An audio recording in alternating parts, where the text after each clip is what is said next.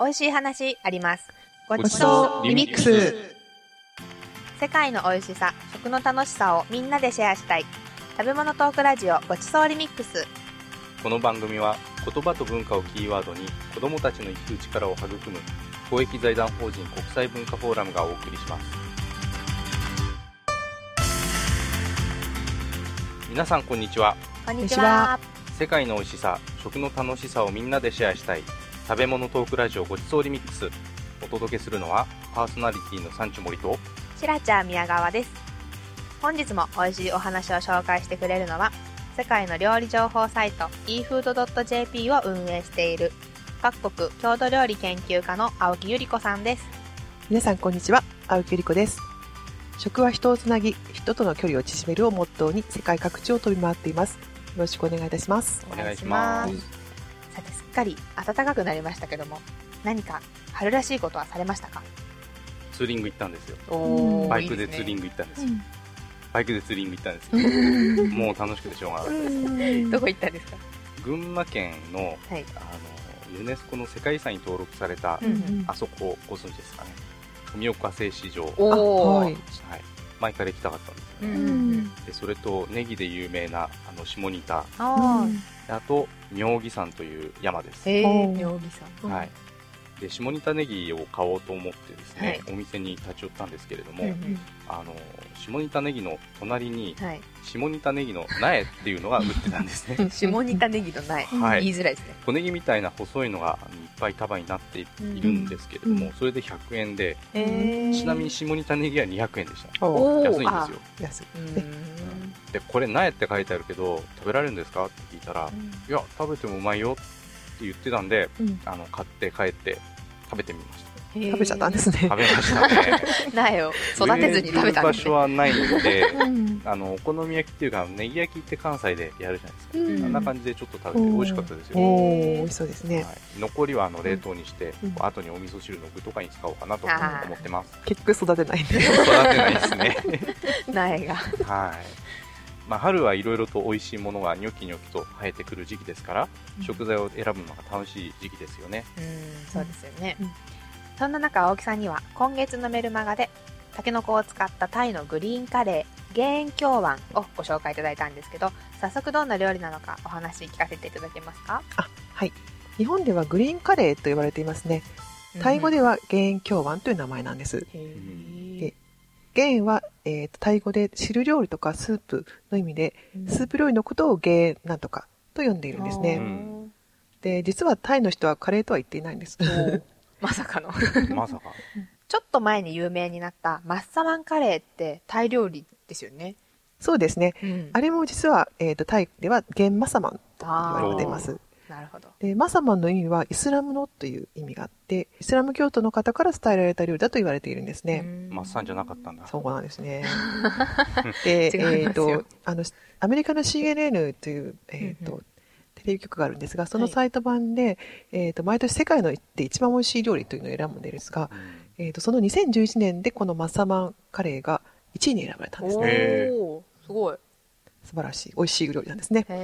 で原京湾はどんな意味かと言いますと、はい。京が緑湾が、えー、と甘いという意味があります、うんうんうん。で確かに砂糖が入っているので甘みもあるんですがあの唐辛子も入ってるんでかなり辛いです。これは名前に偽りありますね。はいですね、はい。えー日本のタイ料レストランのカレーは大抵日本人向けに辛さを抑えてあるのでそこまでは辛くないんですけれども、以前あの私タイ人の集まりでタイ人仕様の芸用京湾っていうのを食べさせていただいたことがあるんですが、はい。それがまあ容赦ない辛さで 涙が出ました。なみんな泣きながら食べてましたけど、へうん。ーあの甘い飲み物が一緒でないと食べられませんでしたね、うんここは辛いものマニアの宮川さんとしてはタイのグリーンカレーは辛い方なんですか、あの日本で食べるものは私も全く辛さを感じないんですよね、私ならそこにシラチャーソースをかけちゃいますね。さ すがシラチャーシラチャー宮川ですからまあそれにしてもそのタケノコが入るっていうことなんですけどタイと日本のタケノコって同じものなんですか？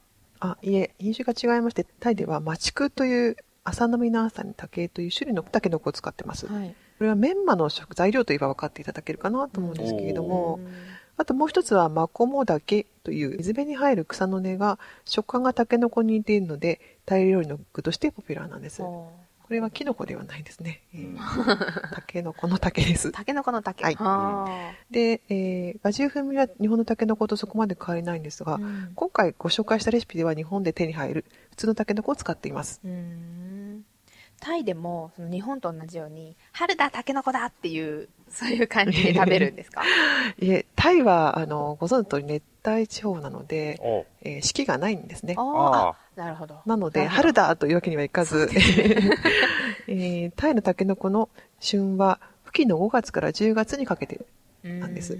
で、そのあたりはちょっと違いますね。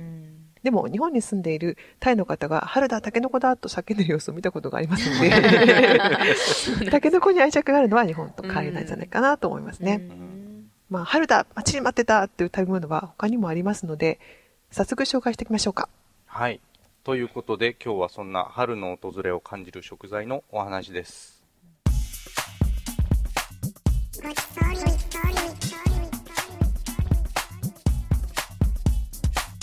春の訪れを感じる食材といえば、うん何ですかね。あの、山菜とか何か、何かの新芽とか、あ新じゃがいいですね。好きですね季節ですね。ううんん。日本の中だけでも地域性が出るところかと思いますけれども、うんまずはドイツ、イタリア、フランスなどのヨーロッパ方面のお話をしていただきます。はい。ヨーロッパの春の風物詩といえば、ホワイトアスパラガスですね。うんうんうんホワイトアスパラガスは、えーグリーンアスパラガスと同じものなんですが、はいえっ、と、芽が出た後に土をかぶせて育てるので、あの、白いホワイトアスパラガスになるんですね。なるほどウドみたいなもんですねうん。、そうですね。毎年みんな春になるとホワイトアスパラガスを待ち望んでいるらしくて、ヨーロッパではホワイトアスパラガス前線というのがあるんですよ。うん日本でも3月頃になると、天気予報の時とかに桜前線って言って、南から北に桜が咲く時期を知らせるコーナーがありますよね。はいはい。あれのホワイトアスパラガス版ですね素敵春って感じですね えー毎年4月頃に南のスペインから始まって、イタリア、フランス、ドイツと北上していくんですよ。うーんアスパラガスは古代ギリシャの時代から栽培されていて、ヨーロッパでは古くから親しまれている野菜なんですね。うんうんホワイトアスパラガスはフランスではルイ14世の時代から栽培されていて、彼の好物でもあったそうですよ。他にはアーティチョークって知っていますか？まああの形が面白いやつですよね。なんかこうつぼみのでっかいみたいな。僕は全く知らないですね。本当ですなんかかアートのチョークかと思いました。ね。なるほうん。ど難しいですね。ね今まで出会ったことは全くないんですね。そ。うなんですか。うん私上海で一度だけ食べたことがあります。おあーーまあ、日本ではあまりまだ知られてない野菜ですが、このアーティチョークもヨーロッパではポピュラーな野菜で、特にイタリアで人気のものなんですね。う。んで、原産は地中海沿岸だと言われていて、うん。紫がかった若いつぼみを剥いて、芯の部分を食べます。なるほど。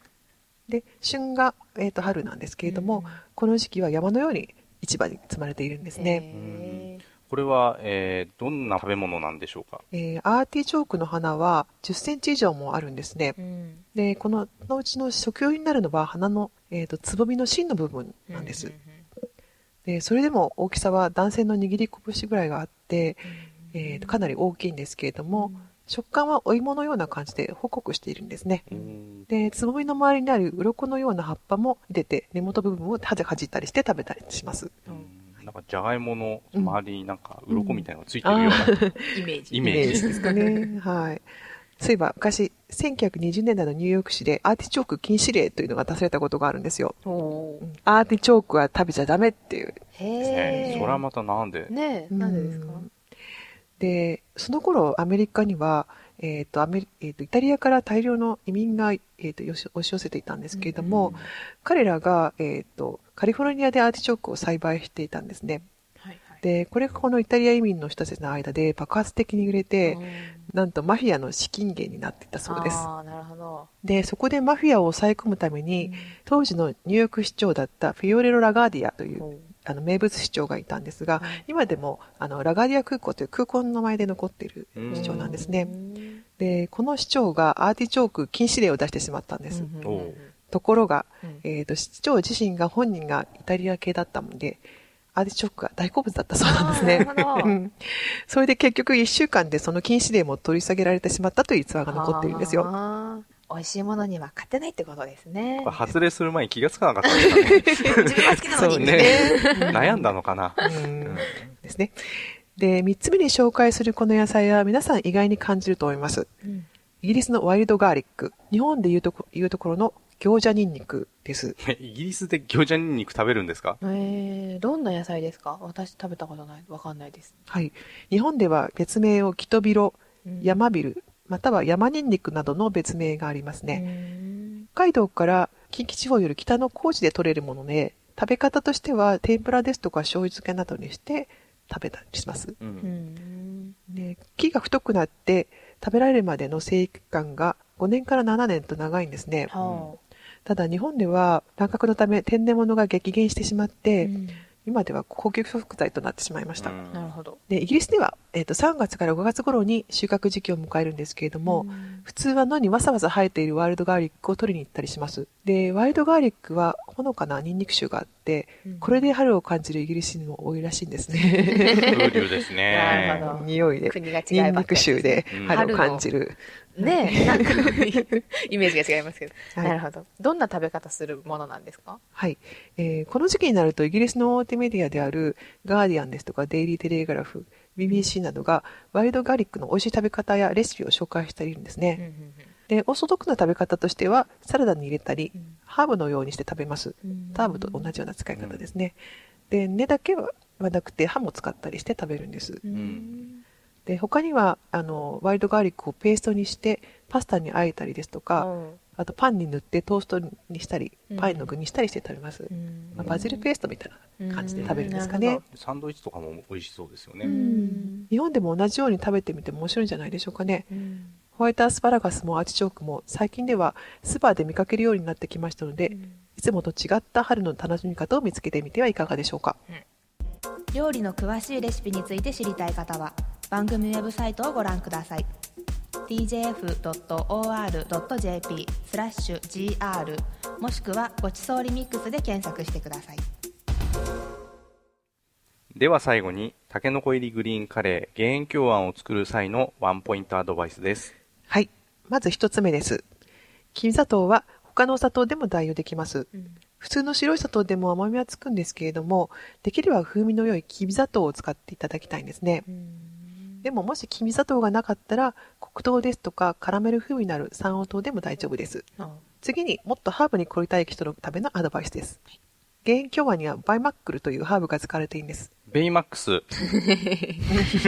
似てるけど全然違うじゃないですかベイマックスベイマックスはい。バイマックルはい。バイマックルはこぶみかんの葉っぱのことなんですね。で、これは香りを出すために使われているんです。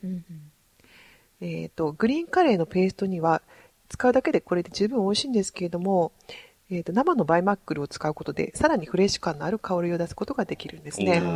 はい。生のバイマックルはエスニック食材店でタイの冷凍品が輸入品で売られている他に、意外にもホームセンターの苗売り場に置いてあるのを見たことがありますよ。ほううん。そのホームセンターのものは食用として売ってるんですか？うん、見た目観葉植物のようですし、おそらく観賞用を兼ねてだと思います。ああなるほど、うん、で以前ホームセンターのバイヤーの方と話したことがあるんですけれども、うん。レモングラスやバイマックルなんていうちょっと珍しいハーブの苗も一定量売れるそうなんですね。うん。うん。まあきっとあの知ってる方がお買いになると思うんですけれども私も、えーとミントやバジルの他にレモングラスのなどの苗を買ってあのうちで育ててます。これは南方の植物なので東京の気候で育つのかなとちょっと不安だったんですけれどうも、うん。あの日当たりのいい場所に置いておくと夏は結構伸びて伸びてうん。成長が楽しみになったりしました。ちなみに我が家で育っている植物はみんな食べられる植物です。えー、さすが奥さん。やっぱりそうなんだ。その、はい。生のバイマックルが手に入ったとして、それどうやって使ったらいいんでしょうか？はい、そうですね。え2、3枚の葉っぱを洗って、ちぎって仕上げに鍋に入れてください。うんもう一煮立ちさせれば大丈夫です。あ、それだけなんですねう。ん、そうですね。で、それから最後にナンプラーの活用についてです。はい一瓶買ってもきっと余ってしまうと思うんですが、うんこれはぜひ塩の代わりにチャーハンや野菜炒めなどになどに入れて活用してみてください。で、発酵調味料なんですね。えっ、と、旨味が出て美味しくなると思います。うんで、ナンプラーは魚醤で日本のしょっつると同じなんですね。で、実は以前、秋田の湯沢市に行った時に、しょっつるを使ったグリーンカレーを稲庭うどんにかけて食べるという美味しいオリジナルメニューを使ったお店があってびっくりしましたす。ごいオリジナルですね。ね、こんなところでと思ってびっくりしたんですけれども、うんいろいろ活用できると思うんで、ぜひやってみてください。うんはい。作ってみたよという方は番組宛てにメールください。Absorbing